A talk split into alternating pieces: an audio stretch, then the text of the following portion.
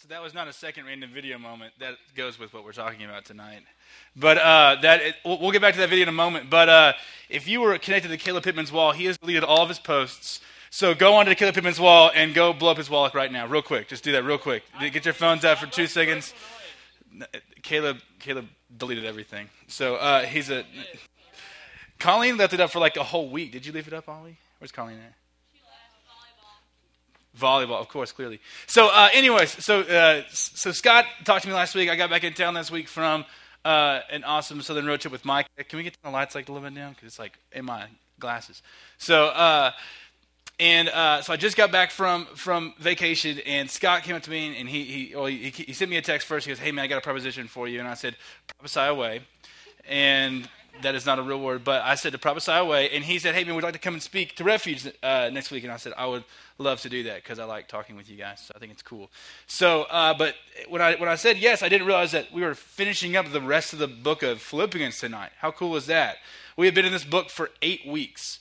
Um, and a little bit more because of vacations and because of Christmas and Thanksgiving and all that stuff. But eight weeks, we've been studying through chapter two of Philippians. So, so it's a little bit nostalgic for us to kind of like finish up tonight. You know, we've, we've been going through this chapter two of Philippians for the last eight times we've been, we've been meeting together here at Refuge. And so that's awesome. So I'm glad to get the chance to be able to finish it up with you guys here tonight. And so, um, but turn in your Bibles real quick to uh, Philippians chapter 2. The last time I'm going to ask you to do that for probably for a while.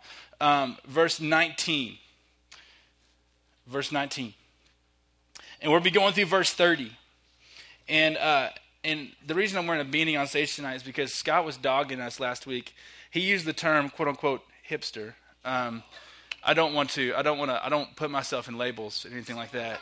It's too obvious. Um, and, uh, and so he was, he literally described everything I was wearing last week, so I was mildly offended. Uh, he was like, the guy wears a pea coat and uh, he wears like thick rim glasses. And I was like, do what in the world, man? Like, you know, I'm glad I can spend ten dollars on a bag of clothes. You know, like I enjoy that part of my life. So, uh, but anyways, so uh, this is chapter two, verse 19, and here's what it says. This is gonna be a long, so just read along on the screens in your Bible if you have it. But here's what we want to do. I want you. It's gonna be a long piece of scripture, but I want you guys to try to stay connected with what we're talking about. But it says this: If the Lord Jesus is willing, I hope to send Timothy to you soon then when he comes back, he can cheer me up by telling me how you are getting along. I have no one else like Timothy who genuinely cares about your welfare. All the other cares, uh, all the others care only for themselves and not for what matters to Jesus Christ. But you know how Timothy has proved himself like a son with his father. He has helped me in preaching the good news. I hope to send him to you just as soon as I find out what is going to happen to me here. At this time, Paul is in jail. He's in, he's in Rome. He's in jail. So he's saying, as soon as I figure out what happens to me, we'll, we'll go down there and see you. He says, And I have confidence from the Lord that I myself will come to see you soon. Meanwhile, I thought I should send Epaphroditus back to you. He is a true brother, a hopeful work, a, faithful worker, and a courageous soldier. And he was your messenger to help me in my need. Now I'm sending him home again, for he has been longing to see you. And he was very distressed that, he, uh, that you heard he was ill. And he surely was ill. In fact, he almost died. But God had mercy on him and also on me, so that I would not uh, have such unbearable sorrow. So I am the more anxious to send him back to you, for I know you will be glad to see him, and that he that and that that will lighten all my cares. Welcome him with Christian love and with great joy, and be sure to honor people like him, for he risked his life for the work of Christ, and he was at the point of death while trying to do for me the things you could not do because you were far away. Let me pray for us real quick. Jesus, we pray tonight that God, your word would speak that Lord, it's not just a, a man's interpretation, but God, it is, God, uh, your thoughts, your heart tonight. And I pray that it communicates clearly that God, people tonight will be changed because of Lord how you talk to them. So, Spirit of God, we invite you and God, we pray and we thank you for a time where we exalt your name. We pray we continue to do that as we discuss your word. And should we pray? Amen. So, well, there's, there's two characters here in the story, and one is Timothy. Timothy uh, when Paul first met Timothy, Timothy was, was y'all's age. He was, he was young, he was in his, in his early teens. And what happened was, uh, Paul was going through a missionary journey. He ran into this guy named Timothy, and, and he's being raised by his mother and his aunt. And Timothy, uh, what grew up with the scriptures in his house, read the Old Testament scriptures, came to know Christ, came to know who Jesus was. And Paul saw this, and he saw this, this, young, this young individual who, whose life was changed because of Jesus. And so he says, you know, listen, I'm to I'm gonna come back through here in, in, in, a few years. And so he meets Timothy again later on another missionary journey through Timothy's hometown. And he sees this, this, this, this a little bit older version of Timothy who is in his, probably his later teens, early 20s. And he says, listen, I, I see this kid who has something different about him that, that he's not just like all the other people who are just, you know, kind of walking through life. This is a kid at, at some point in time has made a decision to follow Jesus, and his life is different because of it. And so Paul asked Timothy to come on him on, on his missionary journey, and they go and they plant churches. And they actually plant the church at Philippi. That's a church that Timothy and Paul planted together. The second person in the story is a guy named Epaphroditus, who has a little bit different story than Timothy. Epaphroditus was uh, raised in a pagan home he didn't come to know Christ until later on in his life. And Epaphroditus, he, he in, his, in his home, his name literally means uh, worshiper of the goddess Aphrodite. That's his literal, that's what his name literally means. And so he was a guy that wasn't raised in a Christian background, didn't have a Christian surrounding, but later on in his life, he came to know Christ. And he became, and he was so involved, he got involved in the church at Philippi there. And what had happened was he was, he was involved there at the church at Philippi, got, he's kind of a church leader, and they sent him up to go see Paul with some money. And they said, hey, listen, we want to go bless Paul, his ministry, because of what he's doing there in Rome. He says, go and give this money to Paul. And so he goes, and Epaphroditus goes, and then he gets sick and he almost dies. Like he's he, he becomes deathly ill, and so they uh, so he stays there for a little bit longer and kind of just stays with Paul uh, there while he's in jail. And then at, at this point in time, when we get this letter, Paul is now saying, "Hey, listen, I'm going to send these people back to you. I'm going I'm to send these people." back to where they're, they're from. Timothy, I'm going to send him back to his church plant just for a bit so that he can kind of do some, um, do some kind of parenting of the church, so, so to speak, and so that Epaphroditus can go and be a part of his people again. And last week, Scott shared something about us being lights in the darkness about how us as people here in refuge we come together on a weekly basis not so that we can just soak up good christian thought and good christian words but we come here on a sunday night because we want to be we want to send you guys out as missionaries in your school. And paul's doing that to, the, to timothy and epaphroditus. He's saying listen i want you guys to go be lights in the darkness. I want you to go and encourage other people to go be lights in their darknesses. He says i want you to go and i want you to go and love on people in their communities and talk to them about jesus. And that's what we want you guys to understand. Is we kind of almost change face of what refuge is about and, and, and we we've, and we've kind of been more overtly about that the last couple weeks, is that we want you guys to be missionaries where you guys are plugging in. Whether that's at school, that's at your job, whether that's going to be at uh, where you where where you play sports or whatever you do, whatever your your hobby, your club, whatever you do, you are a light in a dark place. You have that mission, you have that calling on your life. It's not a thing of saying, "Well, God, do I do this? Am I part of this?" No, God's saying, "You, uh, all of us in this room, are called to be a light in the darkness." But tonight I want to talk about something different. I want to talk about community. That I, I believe so much that these, these verses here at the end scream the, the heartbeat of what a community looks like. And what I mean by community, I don't mean like your you know henderson community or your las vegas community or you're just your silverado high school community i'm talking about the, the people that you share life with and, and i'm talking about the, more specifically the people that, that you spend time with here on sunday nights that as soon as we break up for after I get done talking, when we go to those groups, I'm talking about that community. I'm talking about how to actually live life with, live life with people. And your first blank on there is um, is the definition. Is our first slide is the definition of what, I, what, what, what community is, and it's as simple as I can make this. It is simply sharing life with other believers. Simply sharing life with other believers as, as, as bare bones as we can make it because we tend to go from this environment into the next room, you know, and we go to our rooms and to Starbucks and, we, and whatever, and we kind of say, you know, well, how was your week? It was good, you know. Did you talk to God a little bit? You know, and, you know, we, we, we share, you know, I did this, I did that, you know, and there's kind of this, this very surface level thing, and we want to go deeper than that. Community is not just about you going to a room and just sharing, hey, listen, this is kind of what I did, but you're actually sharing life with people where you're saying, hey, listen, man, I struggled with this this week. Man, I, had a hard time struggling in this area this week. And man, I, I, need, to, I need some prayer because I didn't spend time with God at all this week. Or we can come into a place where we can be honest and real with people and say, listen, this is what's really on my heart. That's the purpose of why we go into our rooms and why we separate is because we want you guys to go and to grow together because not just spending time with God, that's important. We believe that. But the second tier of that is being in community with other believers. That is the second piece of your growth. It's not just it's not it's not just you spending time with God. That's a, that's a huge part of it. But almost as important as that is that you have a group of people where you can be honest, straightforward, and say, "Hey, listen, I, am struggling with this this week. I, I've got problems with this this week," and we can be real with people. We can be real with them. And back to that video that we just saw. Um, does anybody know what Rube Goldberg? Who Rube Goldberg is? Anybody? Robert Skirchin is like the only person. who's back there. Yes, Jeremiah Dalton. Okay, and Macy McCormick and Alex, obviously, of course, clearly. but so, uh, but uh, so Rube Goldberg, he was this this cartoonist, and and he would draw these ridiculous cartoons like uh, of just these crazy inventions of stuff, like things like that. Like, you know, he could have easily just turned a page, like that wasn't it, but like it was all these things, like all these pieces coming together to do this. Like, and and and what happened was as you started drawing these cartoons, people started doing that in like real life. Like people started doing what he was doing. Like that wasn't a thing before. And then he started drawing these pictures, and people were like, let's try it out. Let's do this. And so people started draw, started making these machines and, and started to do like these these these these simple mundane tasks like wiping your nose or like petting a cat. Like you know like these these absurd stuff. And so people started making this stuff, and I thought this was so cool when I was when I was looking this up. Rube Goldberg experiment, by definition, is this it's a complex mechanism that performs a simple task. Don't write that in your blank yet, though, even though it's on your paper. I want you to have that thought in your head, though. It says it's a complex mechanism that performs a simple task. And I thought, and I was like, man, that's, that's such, a, such a good way to describe what community is.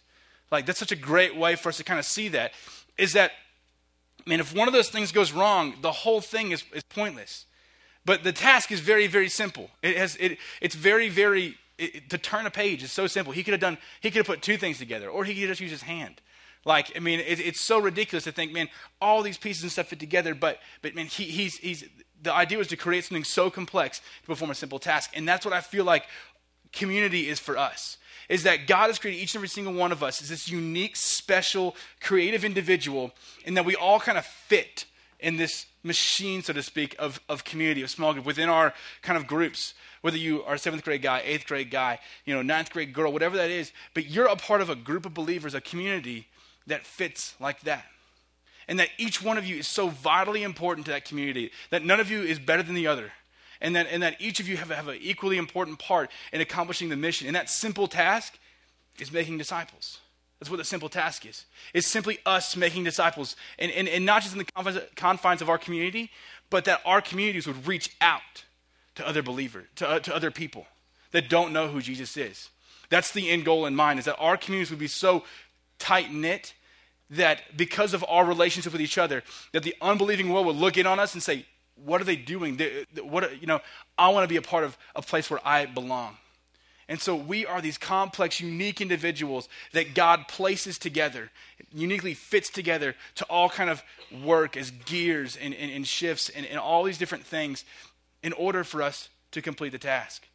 And that, listen, raise your hand if you think that you're complex. Raise your hand if you think your neighbor's complex. There's like more people. Raise your hand if you think girls are complex. Everybody's okay. Any girls raise their hand? Macy, I saw you raise your hand. Macy's like, absolutely. Thank you. That makes me feel a little bit better about that. So, um, but but we're all complex. But man, the great thing is that we have a unique place to fit in our communities. Each and every single one of us. Whether you're the person that has a million friends and you feel like you couldn't, you don't, you don't need another one, or whether you're the person that just sits on the wall and just kind of hangs out, you have a place. You belong. And that's, that's, this whole, this whole gospel that we're trying to preach as we get ready to go and move into a campus. We're trying to get you guys to understand that there's a place for everybody to belong, that you all have a part to play in this thing called community. And so, as, as, we're on this search of what authentic community looks like, there's three blanks there. And I want to walk through three things that I believe is in this scripture right here that we can pull from as far as, as, far as what authentic community looks like as far as being if, if, if i could see what authentic community looks like if, if i could if i could find it what would it look like? It, would look like this. Your first blank there. Authentic community will only happen when we celebrate god's heart. Look at verse 21 there. Philippians 2.21 it says this.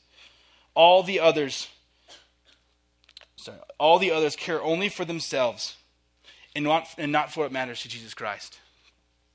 All the others care only for themselves and not for what matters to Jesus Christ. Authentic community, we celebrate God's heart. I mean, what, what makes God passionate? I mean, what, what, what, is, what does God's word say that He loves and enjoys? How many times do we wake up in the morning with our agendas already laid out before God and we say, God, hey, God, here's, here's my day.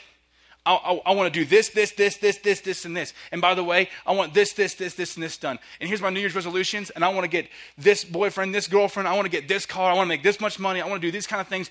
We don't even think about, God, what do you want to do with me today? God, here's my life. Here's my year. God, tell me, what do you want me to do?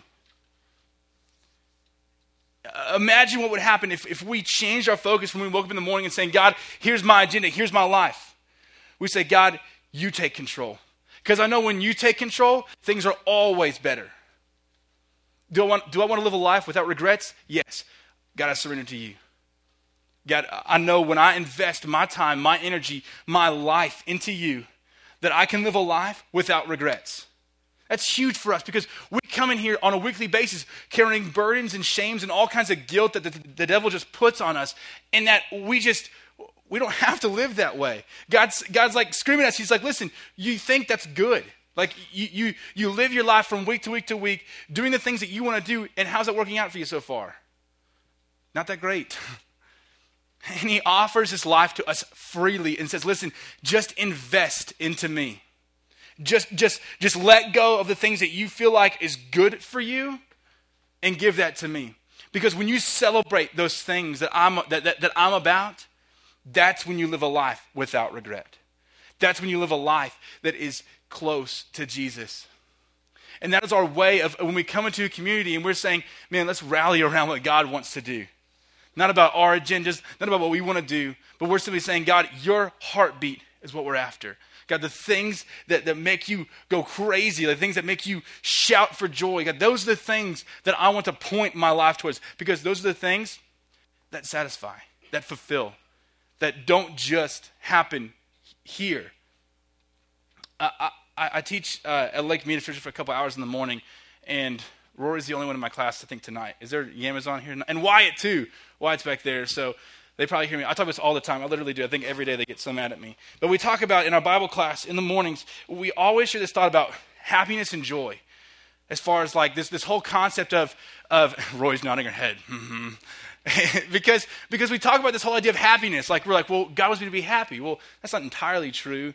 Uh, God doesn't necessarily want you to be happy. He wants you to have joy, not necessarily happiness. And we say happiness is, is placed in circumstances. I can be happy because, man, I had a good day. But, but joy, joy is something that nobody can take away from you. Joy is not placed in circumstances. Joy is placed in a person. And that person is Jesus. And we have joy in that person because we invest our life in that person and he, and he, and he blesses us and he, and he gives us not just what we want and need, but he, he, he gives us life. And, and it's not based on just a circumstance and, and how my day went or how this person talked to me or this person talked to me.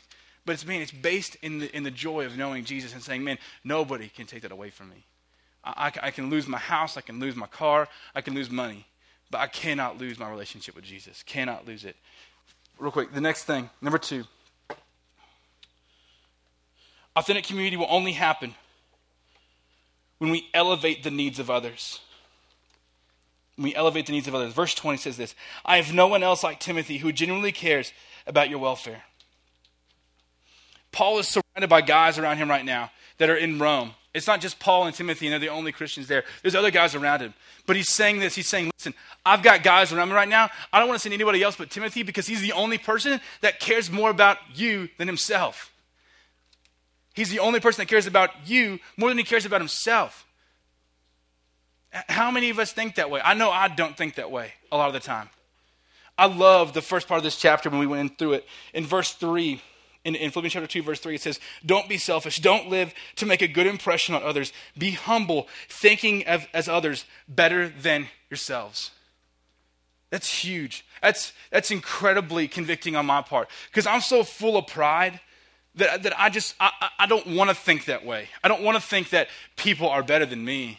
No, because, because I'm cool or because I can do this or do that. I'm, I'm much better than what they can do. I can bring more skills to the table than they can.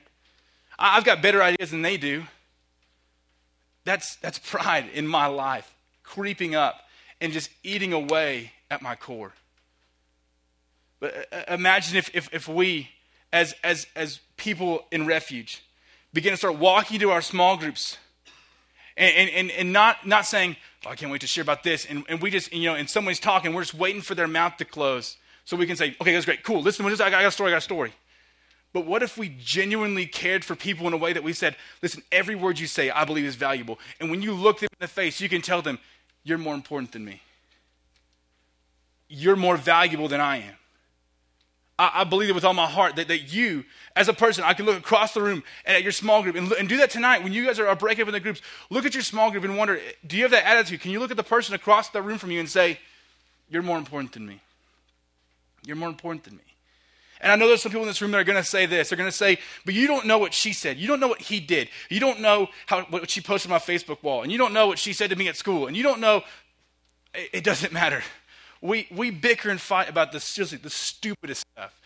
It's ridiculous. I, and I don't, Scott and I would sometimes see these like wars going on between like Facebook stuff. It's ridiculous. But like, and we comment on it during the week, not on your Facebooks, but to each other. But like, but uh, as adults, we still bicker and fight about stupid stuff too. But I'm, I'm saying that, man, we fight about the most ridiculous things. And, and, we get so offended by the, by the stupidest stuff, and, and we, and, and, we're missing the point that, that Jesus is, is, is, up in heaven. He's like, man, you guys are arguing, arguing about the, the littlest pieces of your life, and, and there's people all around you watching you and saying, I don't want any part of that. They're looking around you and they're seeing you guys argue, seeing us argue and bicker about silly, ridiculous things because we think that we're better than other people. And you may not say that openly, but we think that and we act that way. Man, what if we change that attitude in us? That we said, You're better than me. I, I want to know what your needs are. I want to know how I can serve you better. I want to know what I can do to lift you up and to make you a better person. What can I do to do that? How, how is that? Imagine if we started doing that, what that would change for us. If, if our attitudes in this room, how many people would be attracted to that when we say, listen, your needs are more important than mine right now? I want to I wanna help you and, and we stop being this competitive group of people where we elevate our needs above others and we say, no, no, no. What do you need? What can I do for you? The last thing is this authentic community will only happen when we appreciate others' accomplishments. Verse, uh, verse 29 says this. He's talking about Epaphroditus. He says, Welcome him with Christian love and with great joy, and be sure to honor people like him. And and Paul is talking about all the all the things that Epaphroditus did. Man, he he he journeyed so long, like it's like a forty day walk just to get to Rome from Philippi. 40 day journey back, but he got sick, almost died. But he's a passionate follower of Jesus, and he's like, listen, honor guys like him.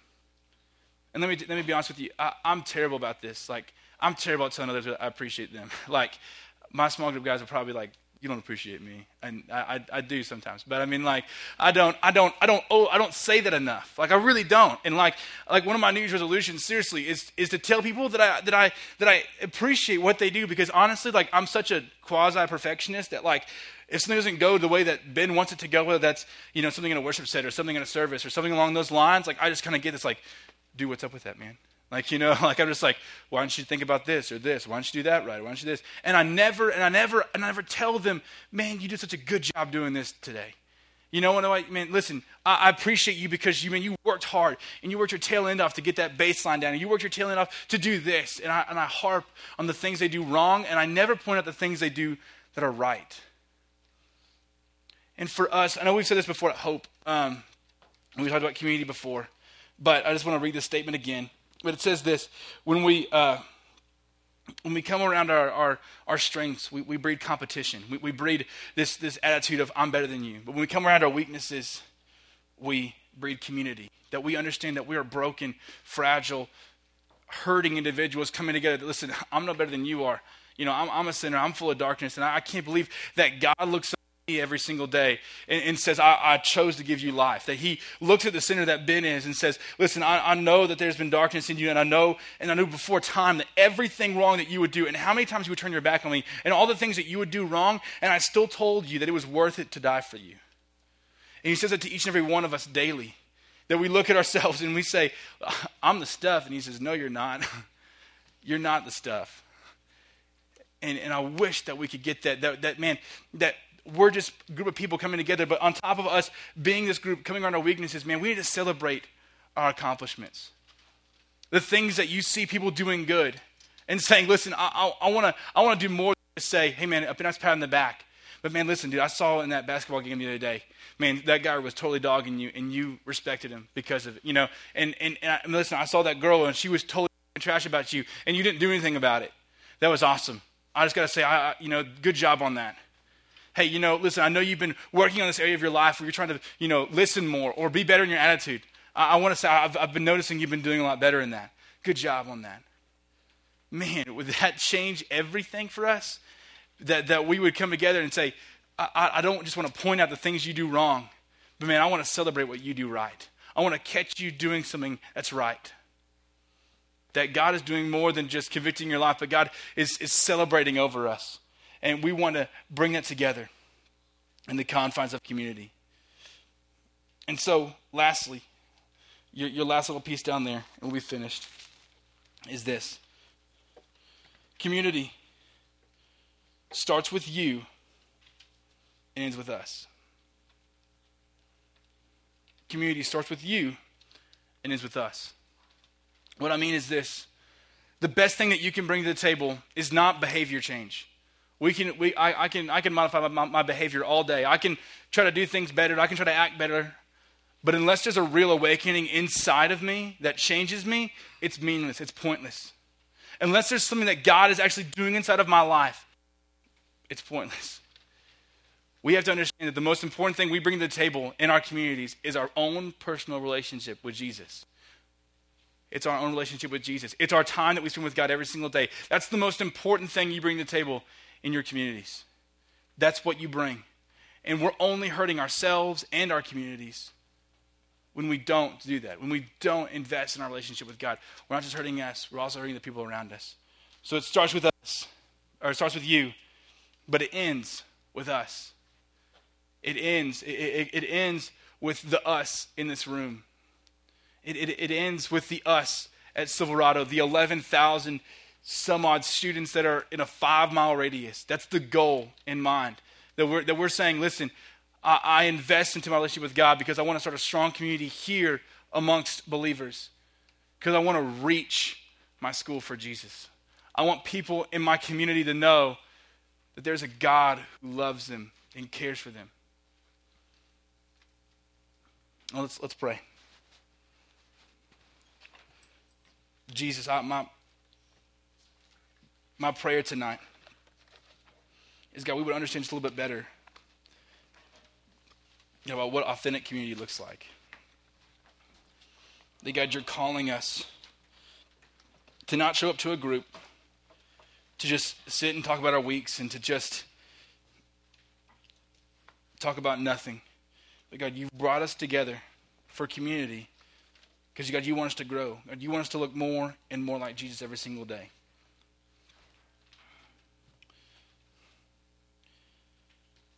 And so, God, would you start changing that inside of us? God, I pray as we break up in just a few minutes that, Lord, that our hearts begin to start changing for that truth. That, God, you would start changing us.